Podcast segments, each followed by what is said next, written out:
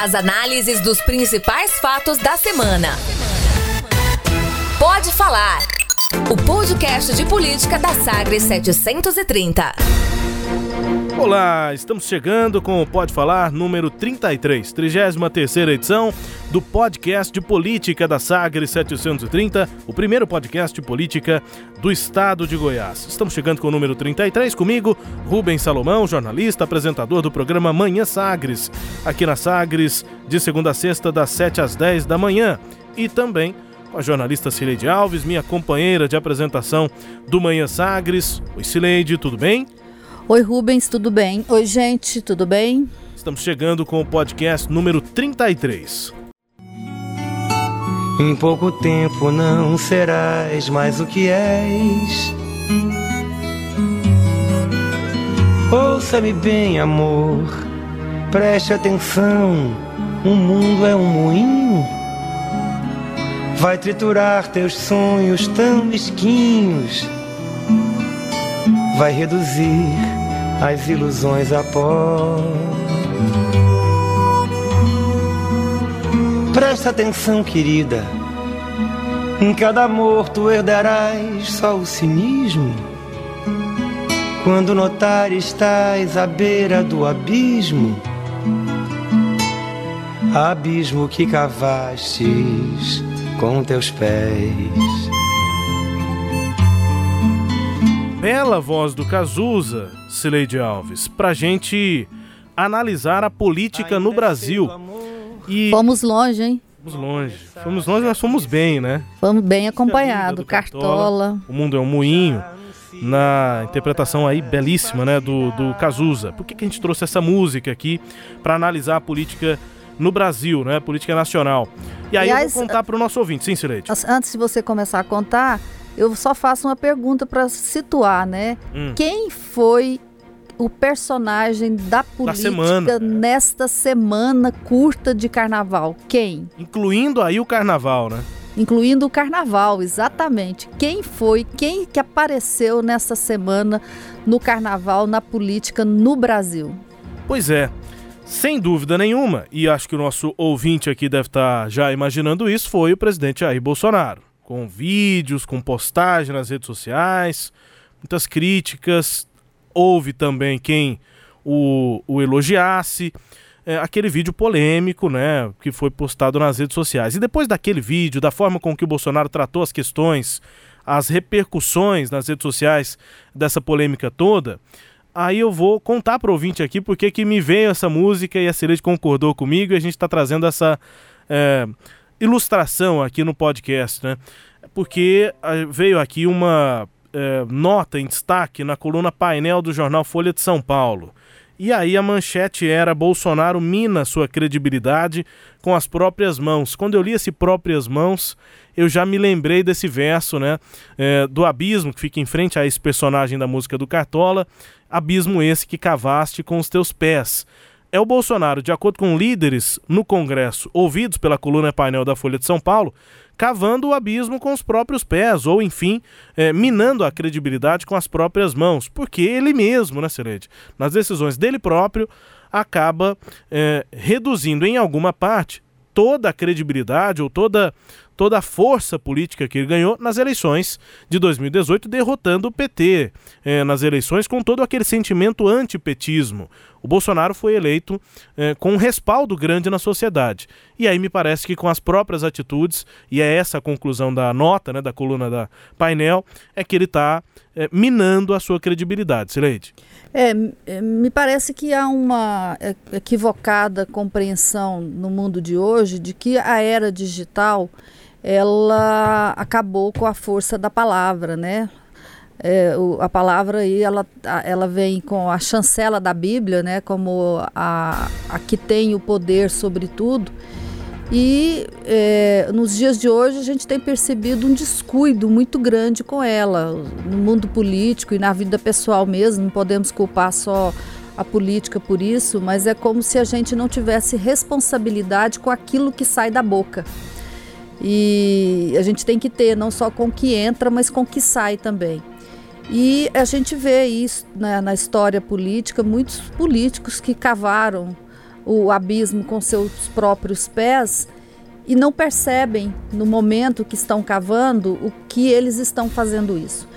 Eu fico em dúvida, Rubens e, e ouvintes, se essa, essas estratégias de comunicação, essa, nesse momento não é estratégia, mas não sei se esses atos praticados não, não chega aí, a ser uma né? estratégia. Pois é, a minha dúvida. Eu não é. sei se esses atos aí praticados pelo presidente da República nesta semana, e aí eu vou só contextualizar para efeitos de, de história, sim, né? Sim. De, de gravação.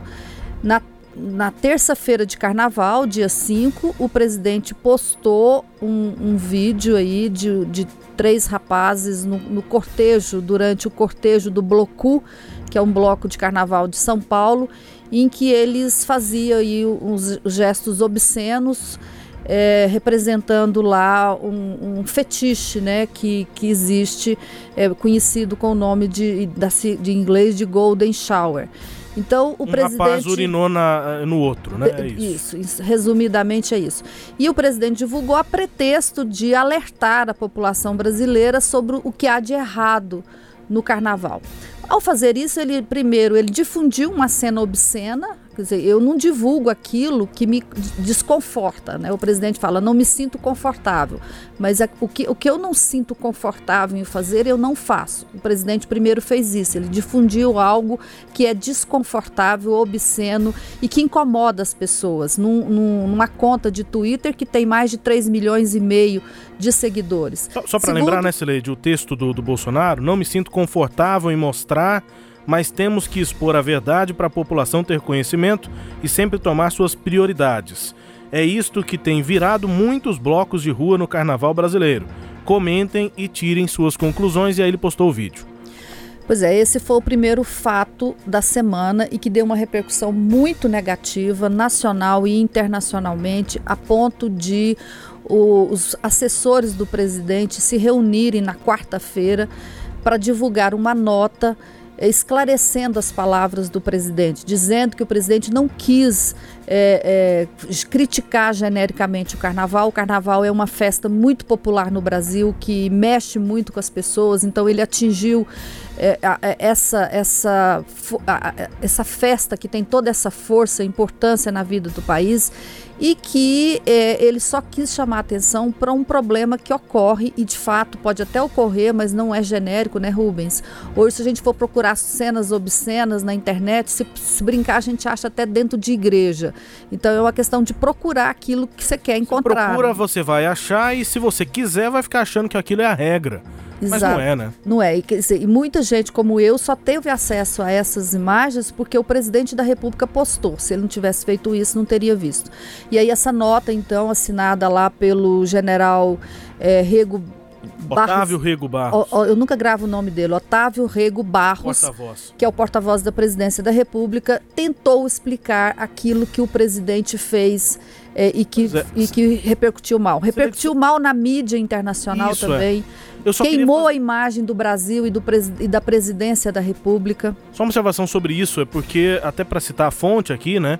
É, mas um jornalista que acompanha bastante de perto o, o o poder, né, as decisões sendo tomadas em Brasília eh, já há muitos anos, é o, o, jornalista José Maria Trindade, da Rádio Jovem Pan de São Paulo e trabalha lá em Brasília.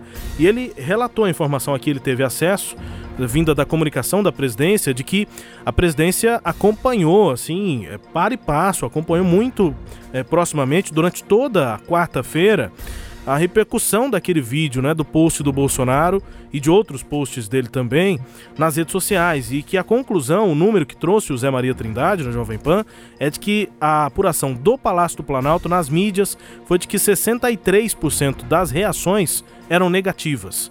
Por isso veio uma nota na noite de quarta-feira. O Palácio, o Planalto, a, a Aí sim, quem pode em algum momento elaborar uma estratégia de comunicação, que o post do Bolsonaro não está incluído em nenhum tipo de estratégia, qualquer que seja, mas quem pode elaborar algum tipo de estratégia decidiu reagir até de maneira é, um tanto quanto rápida, né? Viram que aquela re repercussão era majoritariamente negativa. Tinha quem apoiasse o Bolsonaro, mas isso era minoria. E aí houve a necessidade da apresentação dessa nota, que basicamente, Sileide, tenta passar o pano, tenta dar uma melhorada naquilo que o, que o Bolsonaro fez. Exatamente, passa o pano mesmo. E, e eu vi a entrevista de um jornalista britânico, Tom Phillips, que ele é o correspondente do, do The Guardian para a América Latina, ele assinou a reportagem que o jornal inglês publicou sobre esse lamentável episódio, e ele diz o seguinte, que ele, quando ele apresentou a pauta para a redação do jornal na Inglaterra, foi feita uma reunião entre alguns editores para eles discutirem se era conveniente ou não publicar a matéria em função da, do óbvio, né, do que ela, do vídeo que ela trazia. E a conclusão dos jornalistas ingleses é de que sim, que o assunto, apesar de ser um, uma coisa, um assunto muito delicado, muito constrangedor, era notícia porque aquilo revelava muito sobre quem era o presidente brasileiro. Então isso me deixou profundamente impressionada, né? Porque a imagem que está se fazendo do Brasil. Outro detalhe importante foi que o New York Times também publicou a reportagem. E detalhe, segundo a, a, a correspondente, a responsável aqui no Brasil, né, pela cobertura, eles também fizeram uma discussão lá e esta foi a única reportagem do New York Times sobre o carnaval deste ano. Então, aquele, aquele é, é, leitor de, de, de, qualquer parte do mundo que leu a reportagem, leu aquela única reportagem sobre o nosso carnaval, vai ficar com a impressão equivocada de que este é o nosso carnaval. Então, assim, nós que, que o Rio que vive do turismo, a cidade que, da cidade do presidente da República, que precisa tanto né, se recuperar, que precisa tanto do turismo, é um grande desserviço. Agora, a par de tudo isso, acho que isso já foi muito analisado durante toda a semana. Uhum. O que eu queria é, refletir aqui com você, Rubens, é o seguinte: isto é de fato foi um, um, equívoco total ou isso é uma estratégia de comunicação? A princípio, é, eu li algumas informações, alguns textos e, e, e tive essa impressão de que existe lá no, existem dois núcleos de comunicação do Palácio do Planalto o, o núcleo oficial que é comandado lá na secretaria é, chefe de, de, gabinete, né, que era antiga, o antigo ministério comandado pelo Bebiano, que agora ficou com o general Floriano Peixoto. Então, lá fica a Secretaria de Comunicação. E houve uma disputa política do Carlos Bolsonaro, o número dois do presidente eh, Bolsonaro, com Bebiano na época da formação do governo, porque Carlos Bolsonaro, que é considerado o mentor das redes sociais do pai, ele quis comandar a Secretaria de Governo. Então, claramente, ele é de um núcleo, do núcleo extraoficial de comunicação do governo, e há um núcleo de comunicação oficial, que é esse que está lá na Secretaria de Governo. E esse, essa. É, tentativa do Palácio do Planalto de resgatar a linha de comunicação do presidente me parece claramente que mostra que essa ação do é, do tweet do o tweet do presidente foi uma ação orquestrada por esse núcleo de comunicação extraoficial comandado pelo filho dele. E teve um, um, outro problema que nós chegamos a falar, não sei se a gente chegou a falar, que nós falamos que eu falei no início que eram dois, né, fatos da semana. O segundo foi o discurso do presidente lá no evento dos fuzileiros navais no Rio de Janeiro. Uma segunda oportunidade em que tentaram salvar o presidente. Salvar né? o presidente e aí eu achei mais constrangedor ainda do que a nota do primeiro, porque uhum. o presidente foi lá no, e fez o seguinte discurso, abre aspas: a missão será cumprida ao lado das pessoas de bem, daquelas que amam a pátria, que respeitam a família, que querem a aproximação com países que têm ideologia semelhante à nossa que amam a democracia e a liberdade. Democracia e liberdade só existe quando a sua respectiva forças armadas quer. Fecha aspas.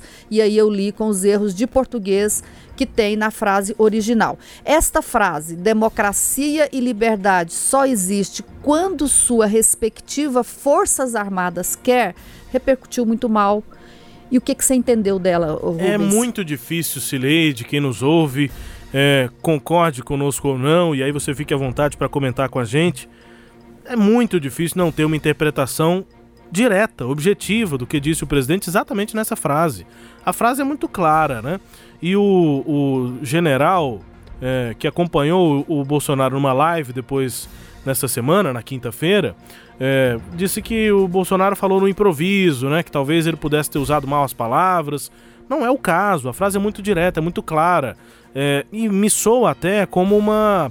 É, uma ameaça velada, né? De que ele é militar, ele tem muitos militares, generais no governo e essa democracia que existe é meio que com a, a, a, a o perdão, a possibilidade é, dada pelas Forças Armadas, né? Como se o povo não tivesse envolvido nessa história. É como é. se a nação, não fosse a nação que escolhesse eu, você, quem está nos ouvindo. O que essa possibilidade da nação escolher só é permitida pelas Forças Armadas. Como se, nós e se fosse o caso, não teríamos essa, essa possibilidade. Pois é, aí pegou tão mal, tão mal, que Bolsonaro fez essa live que você está fazendo, falando, e aí eu sinto que ah, o constrangimento foi maior, porque o presidente aparece sentado ladeado pelos, por dois generais, o, Bar, o Rego de Barros, de um lado, e o general Augusto Heleno, que é o chefe do gabinete institucional, de outro lado. E aí. É, quem falou do improviso foi o Augusto Heleno. E, e aí veio essa é, comparação, né? essa é, fala de que o presidente teria usado de improviso, que ele teria é, se poderia ter se confundido com as palavras, né? É, mas a declaração dele é muito, muito clara, muito direta. E claro, né, a postura dos dois ali, né, dois generais ao lado do presidente, ao lado não, o presidente no meio deles. Um sanduíche de presidente com dois generais é, de alta patente né, no, no, nas Forças Armadas, o que, no Exército. Né? A impressão que eu tive é que ali o pres, parecia, um, parecia uma pessoa. É, como é que é a, a expressão que se usa para quem não tenha o domínio, o, o, igual uma criança, um índio? Precisa de ser vulnerável? Não, na palavra inimputável. Inimputável é, no caso de crime. Mas uma pessoa que precisa ser tutelada. Sim, vou usar entendi. essa expressão. Uma pessoa que tem que ser tutelada. O presidente parecia ali uma pessoa que não consegue se responsabilizar pelos próprios atos e que precisa de alguém para referendá-lo, para tutelá-lo.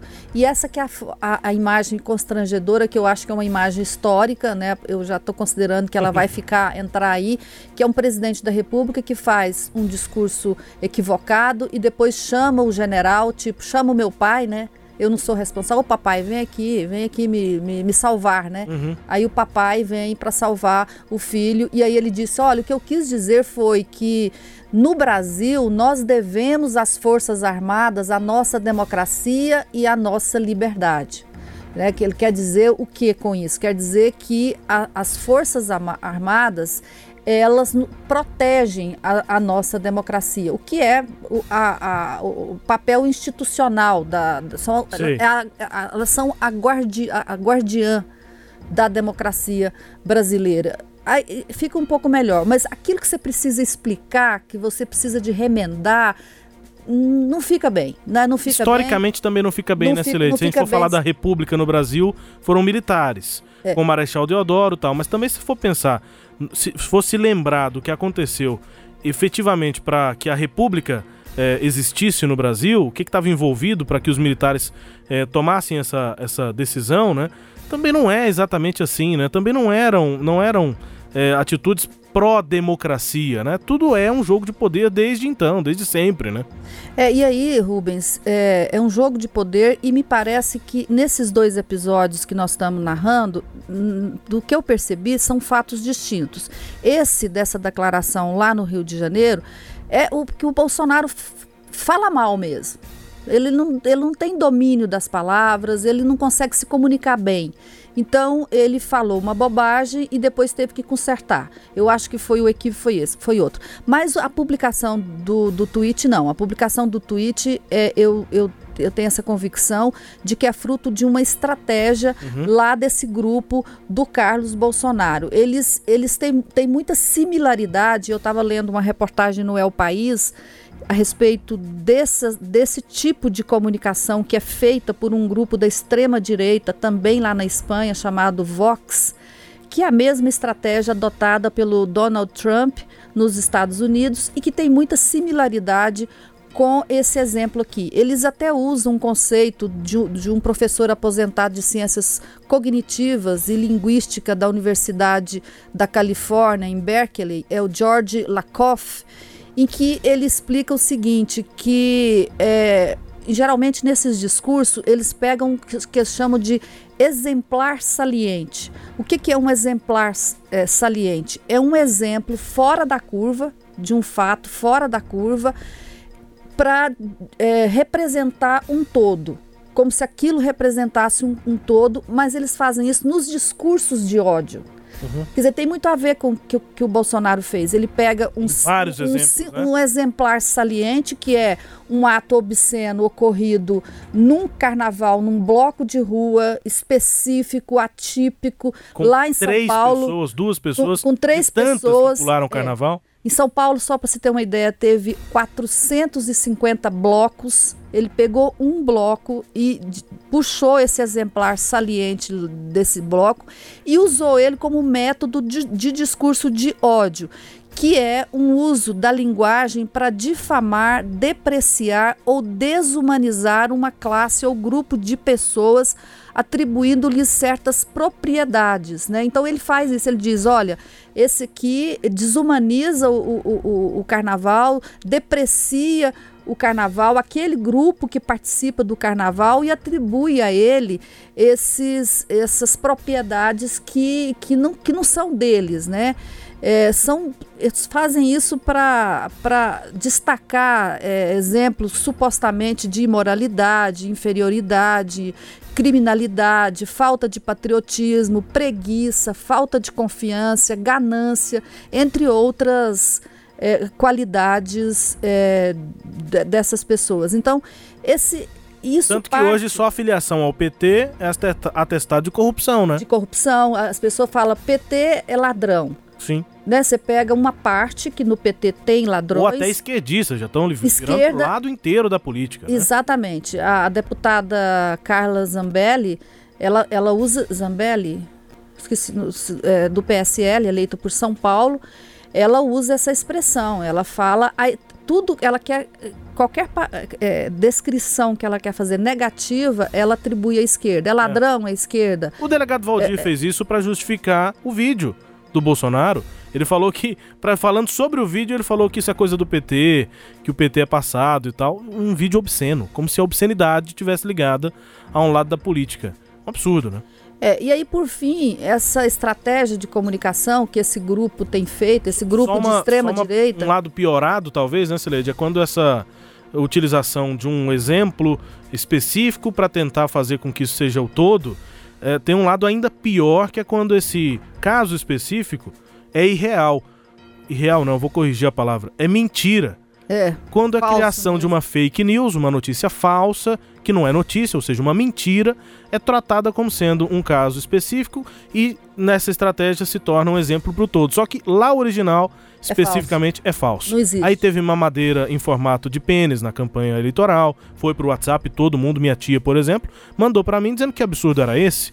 Era falso, era mentira, que não existia. O kit gay é uma mentira. Não, vamos pegar um exemplo mais recente ainda deste carnaval. Depois que esse vídeo saiu, para reforçar esse discurso de que o carnaval era nocivo, é, divulgou-se uma, uma, notícia, uma notícia não, não gosto de falar isso porque não é notícia, uhum. uma mentira uhum. dizendo que um rapaz que teria é, é, representado o diabo numa encenação de carnaval, onde o diabo teria matado isso, Jesus, exatamente. que esse rapaz teria morrido no exatamente. dia seguinte, sabe?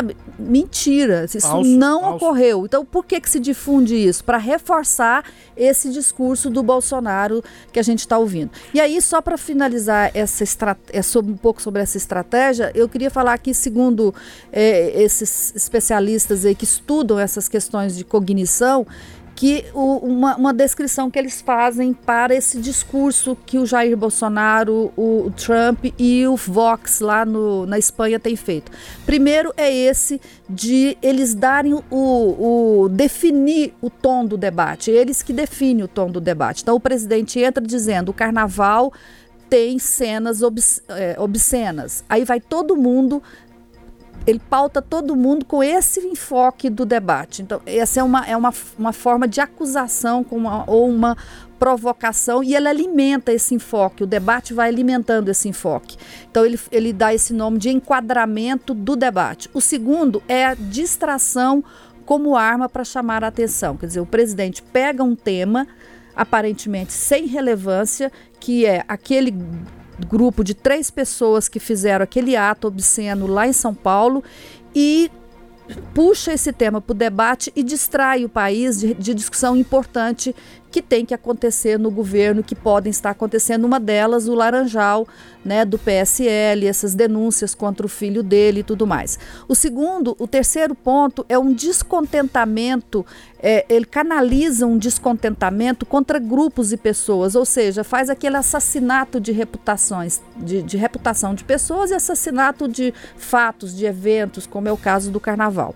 E o terceiro é soltar balão de ensaio, que é outra coisa que o Bolsonaro faz muito, né? Ele lança uma ideia aparentemente descabida para ver a reação a ela e saber se faz ou não faz. Aí aquela ideia de que ele recua muito. Então ele tem todas essas características. E daí que eu penso que pode ter sido equivocada, mas esse tweet fez parte de uma estratégia do grupo do filho dele, o Jair Bolso o, Carlos Bolsonaro. Pois é, Celede, a gente começou o podcast aqui ouvindo Cazuza, interpretando Cartola, naquele trecho em que ele diz que é, sobre o abismo que é cavado com os próprios pés. Só queria fazer uma observação, né? Esse abismo é metafórico, ele é momentâneo, ele é pontual, é desse claro. momento. Não estamos dizendo que o Bolsonaro está prestes a cair no abismo, vão derrubar o Bolsonaro, longe disso. Acho que o Bolsonaro ainda tem muita força. E ele muita, pode parar de cavar, muita né? tinta na caneta e que ele pode parar de cavar, é. que o abismo pode deixar de existir. Nós estamos analisando nesta semana o podcast número 33. Talvez no 34 a gente busque uma outra música, com outro tom, para ilustrar aqui a nossa análise política nacional também. Pois é, e aí continuando nesse tema aí sobre o como as palavras podem ser usadas contra quem as utiliza mal, nós temos uma outra história que é local, que é antiga, mas que voltou à pauta nesta semana. Qual é?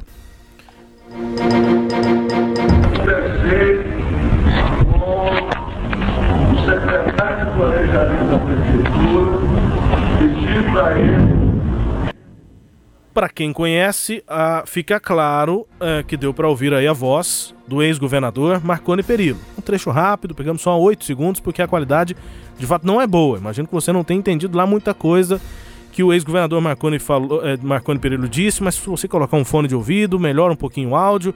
Essa transcrição já está feita desde lá de trás, desde quando aconteceu essa história Parque Oeste Industrial. Silete, por que, que ela volta à pauta? Pois é, por que, que ela volta à pauta? Porque nesta segunda-feira, dia 4, estreou no cinema em Goiânia o filme, o documentário Parque Oeste da cineasta Fabiana Assis.